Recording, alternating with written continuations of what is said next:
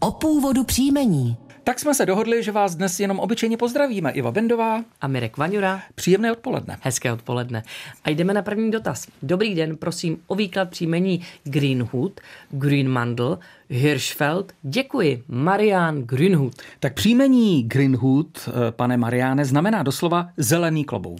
Patrně se jednalo o přezdívku podle nápadné části oděvu, anebo také o označení pro někoho, kdo takové klobouky třeba vyráběl anebo prodával. V České republice ho používá 18 obyvatel, setkat se s ním můžeme hojněji v Rakousku. Druhá část příjmení Grinmandl, tedy mandl, by se mohla vztahovat k obecnému jménu mandl, což eh, tedy znamená mandle. Ovšem, ta zelená mandle. Tak v Německu též leží několik obcí jménem Mandl anebo Mandeln.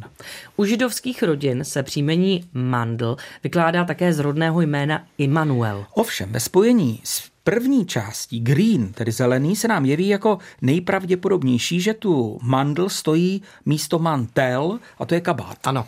Po případě je tu mandl s drobnělinou kmenlein, a to ve významu mužíček. No, v České republice dnes už toto příjmení nikdo nenosí, ojediněle se vyskytuje na Slovensku.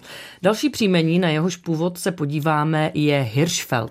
To je časté místní jméno, patrně označovalo někoho, kdo z obce s tímto jménem pocházel. Nejvíce nositelů příjmení Hirschfeld, Hirschfeldová u nás žije v Karlových Varech, no a celkem jich můžeme potkat 51. Zdravíme nejen je, ale vás všechny, kteří posloucháte dvojku a budete tak činit dál.